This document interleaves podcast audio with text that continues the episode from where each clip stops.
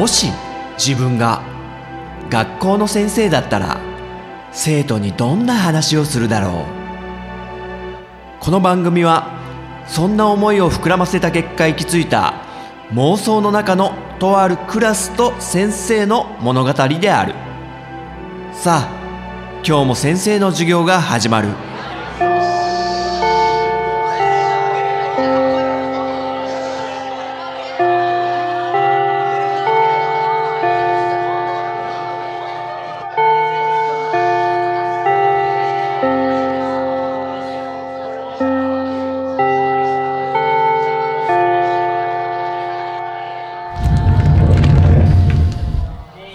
どうもどうも。ほらほらみんな席に。スイッチ。いやスイッチって。はいはい席ついて席ついて。いやごめんこれ今ねお昼の後の授業だから先生もね普段は眠いんだけど今ちょっとね先生職員室でねあの任天堂のねプレゼン見ちゃってさ。いや内緒内緒。ちょっと内緒ね。他の先生には言わないでよ。いやいや。なんだ太田。いいなって。いいだろう。先生はパソコンで見れちゃうんだぜって。内緒ね本当に。言わないでよ。まあその代わりといってはなんだけどもちょっとその任天堂スイッチの発表めちゃくちゃすごくってちょっと先生今興奮してるから話しちゃおう話しちゃおう。まあ、今年の3月に任天堂から新ハードとしてね発売される任天堂スイッチっていうのが、まあ、結構話題を重なってる中で今回のプレゼンはなんかいろんなゲームの紹介とかやってたのね。でもう先生すっごいもう泣きそうになるぐらいに驚いたのがもう先生の大好きな RPG って言ったら「おヒューガはい。先生がよく言ってるやつそう。それだ。ゼノブレイド。来たよ。任天堂スイッチでゼノブレイド2が発表されたよ。おムメも好き。お佐々木も。お八神も。おマジで？お横山。大杉もか。お丸尾。お岡部もか。いいね。お戸高も。みんな好きなんだ。来るぜ。ゼノブレイド2来るぜマジで。おいはいわっしゃいあっしゃいはいはいはい。あちょっと怒られちゃったね隣のクラスに。ごめんねちょっと興奮ししすぎたわ先生。ちょっとやりすぎたねあの黒板の前にみんな出てこいっつってねこう抱き合ってねあの胴上げとかしちゃったけどちょっとやりすぎたなあれは。でもみんなちょっとうまいこと口裏を合わせてくれてありがとうね。あの隣のクラスの先生来たけどあの戸高のねあのお兄さんがねついに結婚されるってことでみんな喜んで胴上げしてたんですっていうことにしてね。誰一人ゼノブレイドとか任天堂スイッチとかねそういう名前をね一切出さなかったのはもう先生あのこの2年 B 組の生徒みんなね誇りに思うわ。うん。あとねそう。マリオオデッセイスーパーマリオオデッセイっていうのがあったよ。これはね多分64マリオの 3D マリオねのその流れを組んでるあの Wii で出てたなんだっけあれ。ピャーンって飛んでくやつ。マリオギャラクシーそう。スメラギナイス。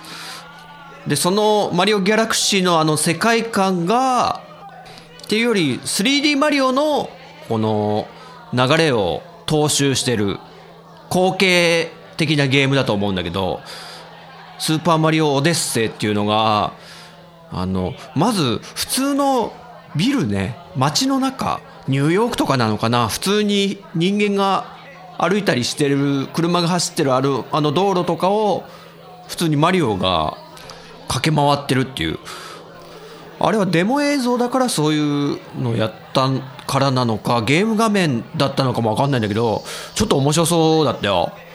なんかね今回のアクションとしてはマリオの帽子いつもかぶってる帽子がそれにもなんかこう人格を持ってて帽子を投げてそれを足場にしてマリオが高いとこに行く。で帽子が戻ってくるみたいな。何ですかね。ど根性ガエルのあのカエル。カエルがプリントされてる T シャツの帽子版みたいな。帽子もこう心を持ってて良き相棒として多分活躍するみたいな内容だったと思うんだけど面白そう。そしてもうこれも目玉だけどスプラトゥーンね。これもタイトルが多分正式に出たの初めてじゃないかな。スプラトゥーン2だって今回は。あ結構みんなもやってた。うん。ね任天堂スイッチってこう手軽に持ち運べるから学校にあいいよ持ってきちゃう持ってきちゃうやろうぜやろうぜちょっと。スプラトゥーン部作ろうぜちょっと。やるやる顧問やるよ先生。普通に。でね全国出て金取ろうぜ金。ね。響けユーフォニアム見ちゃったもんだからね影響受けちゃってるけどね先生も。スプラトゥーンもねかなり面白そうで。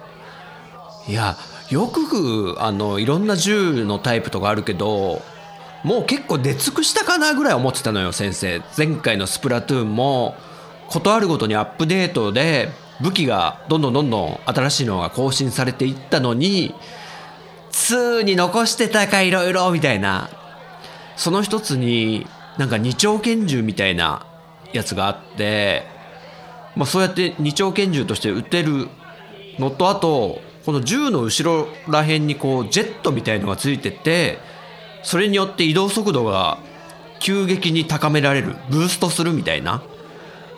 そういうのも使えるみたいなことも言ってたよ。あとなんだろうな気になったのはスカイリムっていうやつとかあと新女神転生の続編もあるんだってさ。いいね。期待しちゃうね。でなんかいろんなゲームメーカーのお偉いさんがね次々に登場して、まあ、特にゲームタイトル言うわけじゃないんだけど、えー、ゲーム準備してますみたいな感じでセガのあのいかつい人。誰だっけ？龍が如く作ったちょっといかつい人ね。名前忘れちゃったけど。が出てきたりとか。そこでなんか先生ちょっとねうるっときちゃったんだよね。なんでかっつうとこう任天堂の新しいハードの発表にセガの方が出てくるってこう昔は任天堂とセガってこうね争ったというかハードのねライバル会社だったのにそこでセガの人が出てきて任天堂スイッチにはすごい魅力感じててゲーム作って今楽しみにしてますみたいなこと言うからあいいなこういうのみたいな。あ名越さん。そうそう名越さん。オゲオゲ椎名椎名ありがとう。あとこれもどこのメーカーか忘れたけどもううろ覚えばっかだね先生。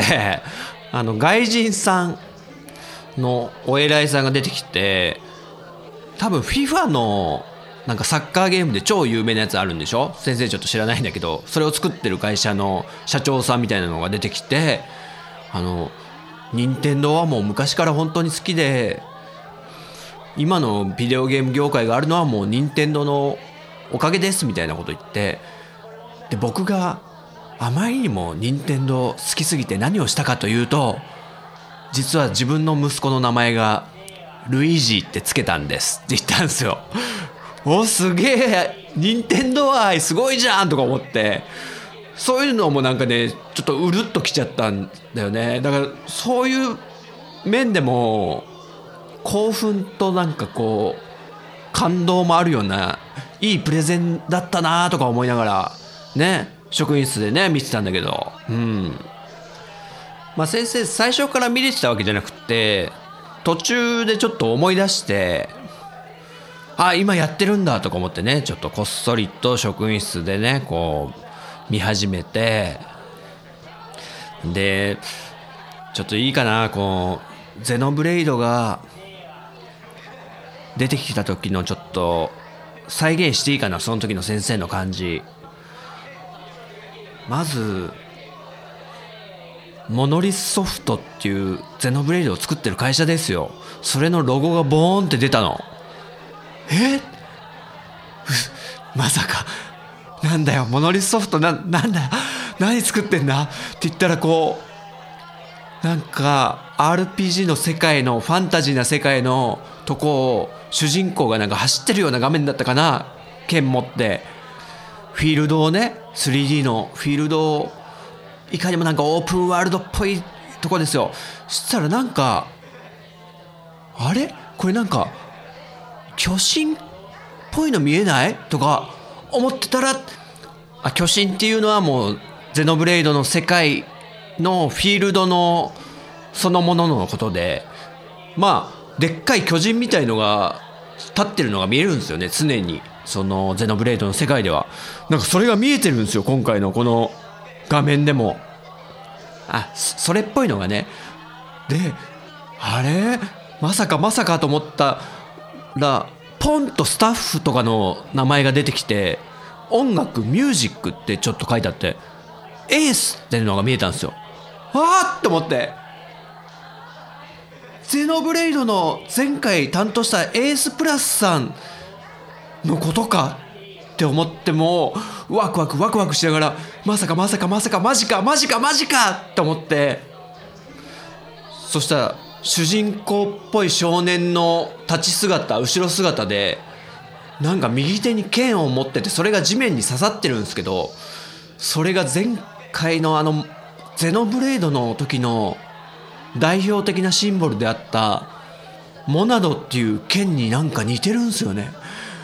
マジかマジかっつってカメラが引いてきた時にドーンって「ゼノブレイド」ってタイトルがもうロゴがはっきり出てうわー来たえ何？ゼノブレイドの何？クロスだったけど前回は何？何？何？何？何？って思ったらスーって出てうわー来た！正当な続編だわ！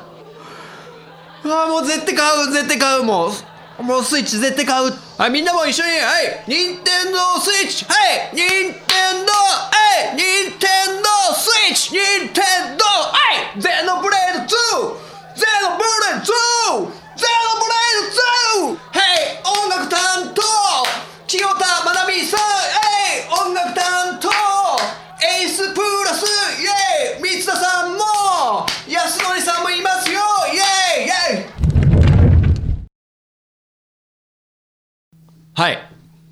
はい、すいません。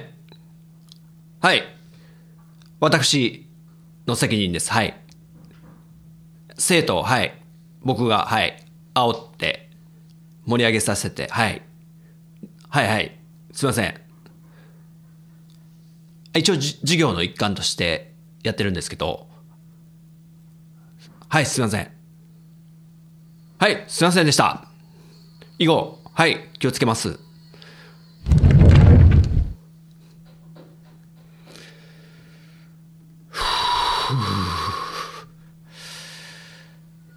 めっちゃ怒られた。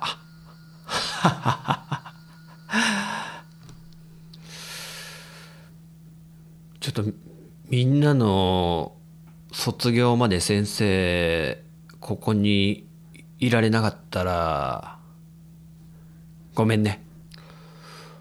シュルク未来史で先生の将来って大丈夫そう？